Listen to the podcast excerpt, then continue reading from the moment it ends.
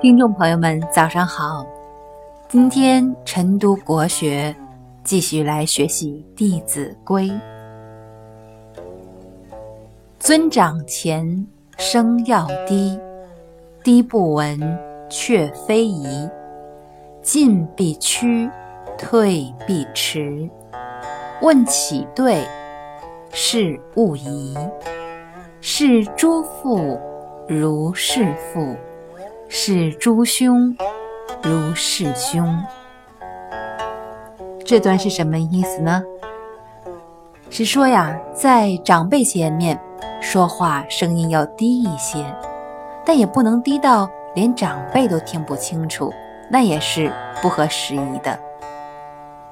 去见长辈时，走路要稍快一些；告退时呢，动作要慢一些。